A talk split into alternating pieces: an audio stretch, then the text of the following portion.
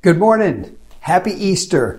It's really good to be able to talk to you in your home and in my home. But um, we're here today to celebrate Easter.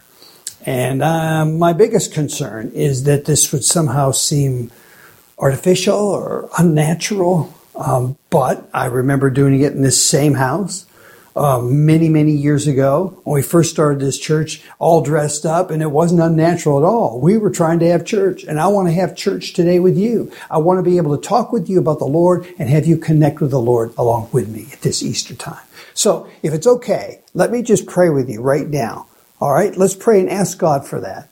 Dear God, even though we're separated and all in our different homes, may this be a service where together we hear the word of the Lord.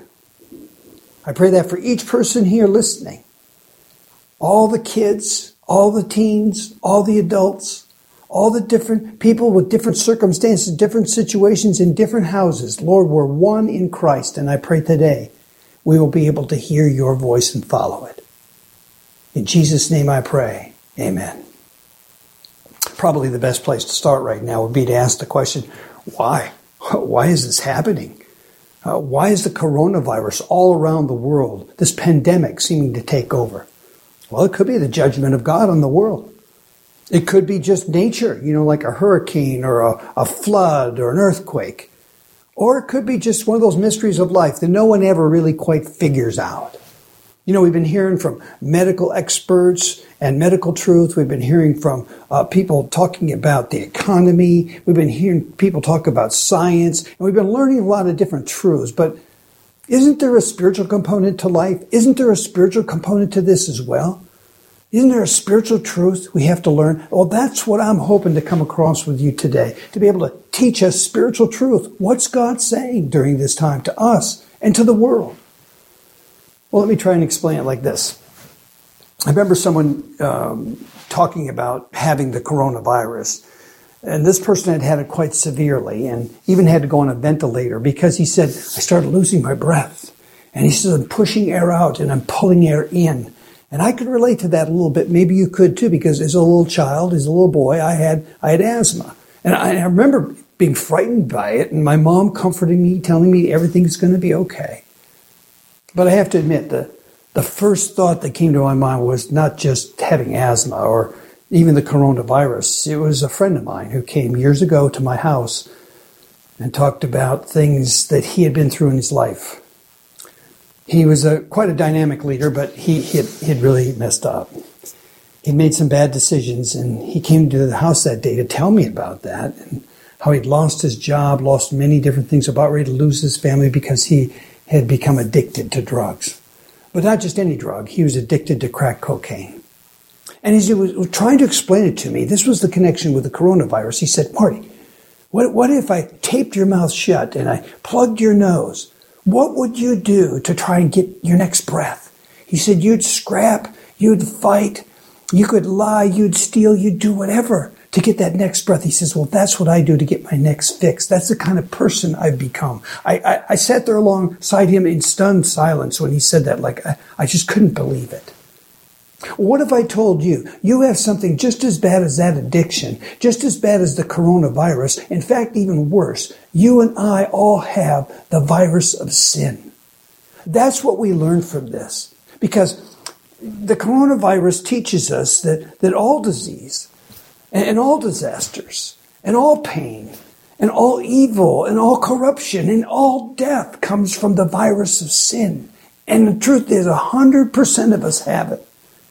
I don't think it's by any mistake at all or any happenstance that we're facing the coronavirus at a time when we celebrate Jesus' resurrection on Easter. I think that's planned of God, and especially that it's hitting America the hardest, the largest Christian nation ever to be on the planet Earth, and God's trying to revive his church. That's what I believe is going on here. You know, do you remember the description? You know, the, there, there's a description of, of the virus of sin in the Bible. It's in the book of Romans, Romans chapter three. It reads like this. Let me just remind you what it says. He says, as it is written, none are righteous, no, not one. No one understands. No one really seeks for God. All have turned aside. Together they have become worthless. No one does good, not even one. For all have sinned and fall short of the glory of God. It tells us there that all of us have the sin virus. All of us have fallen short of the glory of God. According to that passage of Scripture, it reveals the sin infiltration into the entire human race. Now, I, I, I don't mean to be an alarmist, and I'm not trying to sensationalize the coronavirus in any way. I'm simply trying to alarm you. I mean, how foolish it would be to be afraid of the coronavirus, but not afraid of the sin virus, which we know we all have, and we know is going to take our death, take us to death. It's very significant that we listen to the spiritual component and the way God is trying to speak, I think, to the whole world right now. You know, the coronavirus has, has one redeeming factor.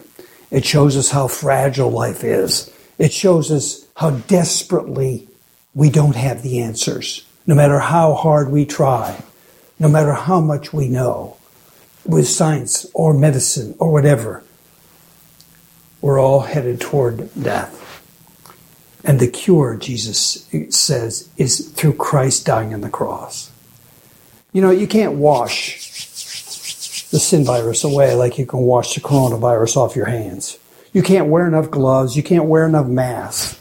So what are we supposed to do? Well, there is a cure. The Scriptures gladly tell us there's a beautiful cure. That's what we celebrate at Easter, the cure for the virus of sin. In Romans chapter six, verse twenty-three, it says this, "For the wages of sin is death, but the free gift of God is eternal life through Jesus Christ our Lord." Did you catch that? The free gift of God is through, is through Jesus Christ our Lord. But it tells us before that there's a wage to pay. There's a wage to pay for sin, and that wage is death. It's a prediction that everyone who has the sin virus will die from it, unless the wage is paid. And the wage was paid by Jesus dying on the cross for our sins. That's the whole idea that Christians hold true, that Jesus paid our debt. There's a passage I've quoted for many, many years, ever since we started this church, probably the most quoted one I've ever used in this church. And I use illustration that I've used many times to illustrate. It's Second Corinthians five twenty-one. In the New American Standard Version, which I memorized it in years ago, it reads like this. "And God made Jesus, who knew no sin, to be sin on our behalf, that we might become the righteousness of God in him." Did you hear that? God made Jesus sin for us. Let's put it this way. Let's say that this hand here represents Jesus. Jesus does not have the sin virus. He is clean. God made Jesus who knew no sin, that verse says. No sin at all. To be sin on our behalf. So let's say this hand here represents you and me. Here we are. And we do have the sin virus. It's, it's right there on us. Let's say this is not a Bible, but a representation of the virus of sin that's all over us and all over everyone in the world. For all have sinned and fall short of the glory of God. It says in that verse, Second Corinthians five twenty-one, God made Jesus who knew no sin to be sin on our behalf, that we could become the righteousness of God in him.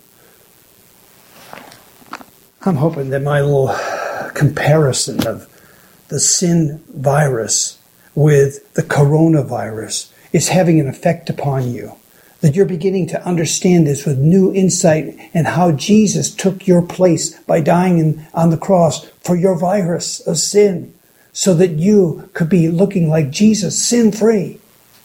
That's what I'm hoping for. Easter is supposed to be a happy celebration, and for you it can be. You know, probably the best description of this, of Easter, that I love to talk about all the time is in John chapter eleven, where it tells a story about how Jesus had three friends, a man named Lazarus, and he had two sisters, Mary and Martha. And what happened was that Lazarus got sick, very sick, maybe with a virus like the coronavirus, we're not told. But he gets so sick, his sisters are afraid he's going to die, so they send a messenger to go get Jesus. But by the time Jesus comes walking down the road to their house, Lazarus has been dead four days. He's already buried in the tomb. Martha sees, sees Jesus coming down the road. She runs to him, falls at his feet, and said, Jesus, Jesus, if you'd only been here, if you would have only been here, my brother wouldn't have died. And Jesus bends down, picks her up, says, Martha, Martha, don't you know? I'm the resurrection and the life. He who believes in me will live even if he dies. And then he says this, Martha, do you believe this? And she says, yes. That's all you need to do to be cured from the sin virus is say yes to Jesus. Today, I believe Jesus is screaming throughout the whole world, do you believe this? Do you believe this? On this Easter morning, do you believe this? That's the question that's coming to you right now. Hopefully the coronavirus is helping you see how fragile your life is, and you realize you need to say yes to Jesus. Do you realize whether you say yes or no to Jesus is going to depend the whole, the whole future of your life is dependent upon that? Yeah, the very breath of your life is dependent on that. In John three sixteen, it says, for God so loved the world, he gave his only son, that whoever believes in him will not perish, but have everlasting life. You probably are wondering about that. If you're not familiar with it, maybe even have some serious questions. Well, if you have questions, that's why we've created this um, group meeting we do online now called Alpha. We've been talking with you about it. You heard a story about it today. I really want you to sign up for Alpha. If you have questions, great. That's exactly why we made Alpha, for people like you who have questions. You're not the only one that's had questions, and we all are battling questions at times. But there's answers in the scriptures, and we'd like to show them to you and help you comprehend them, help you meet God in the midst of this, so that you could come to the place of saying yes. I read a book about a guy who said yes years ago. His name is J. Warner Wallace, and he wrote a book called Cold Case Christianity. The reason he wrote this book is because he used to be an atheist. He was a famous homicide detective down in L A He had solved many cases, cold cases, that had, hadn't been solved for twenty, thirty years, and he solved them. He became renowned around the nation, even changing the way people studied cold cases. But being an atheist, he wondered if the truths of Jesus could be disproved, so he took his analytical abilities that he knew as a cold case detective and applied them to the Bible to see, is this actually possible? Is this actually true? This is a fascinating read. And at the beginning of the book, he tells about how what got him there. He says this. Let me just read this to you. He said this. J. Warner Wallace said, when I was an atheist, I allowed the presumption of naturalism to unfairly taint the way I looked at the evidence for God's existence. I failed to differentiate, differentiate between science, the systematic rational examination of phenomena, and scientism, the refusal to consider anything other than natural causes. I was thirty-five before I recognized how unreasonable it was for me to reject the possibility of, of anything supernatural before I, I, I even began to investigate the, the, the, the supernatural claims of Christianity. In those, those days, when I encountered phenomena that could not be explained naturally, I simply dug in and continued to reject the possibility that something extranatural or supernatural might be operating. I refused to begin the journey with empty hands and an open heart. I'm hoping that the coronavirus is opening people's hearts.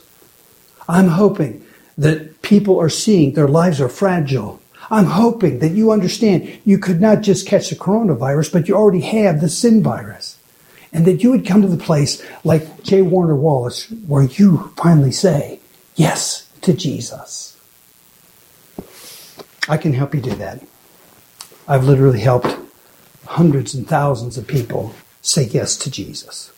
All you need to do is two things. You need to, number one, admit that you have the sin virus. That you can see the effects in your life, like my friend who was overtaken by drug abuse. Yeah, all of us have the sin virus in our life, and it'll even take us down to addictions and all kinds of terrible things in our life. Will you admit that you have it? It's called sin. The Bible says all have sinned. Will you admit that? Number two, will you admit that only Jesus can cure your virus? That's what it means to say yes to Jesus. It means say, yes, I have the virus. Yes, I, I believe Jesus can cure me. Because when Jesus died on the cross, he substituted himself for my sin virus. He took it on himself and healed me.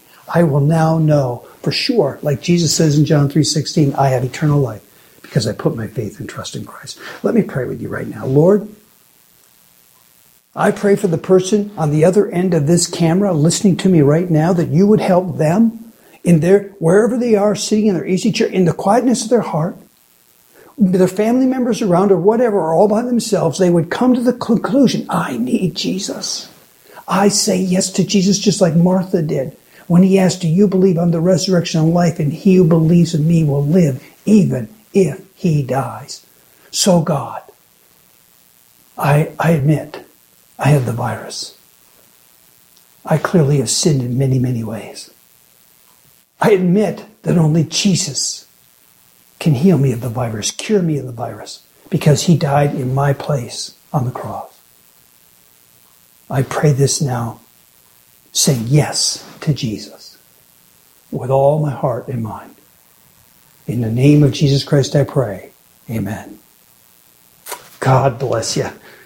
It's been really, really good to talk with you. I'm excited that we had this time together.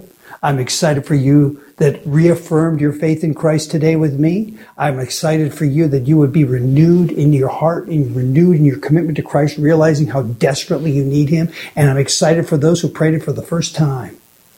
God bless you. Now, before I say goodbye, remember that some of you are going to stay online now to watch what the kids special is going to be. I'd like to invite you to watch that. God bless you and happy Easter.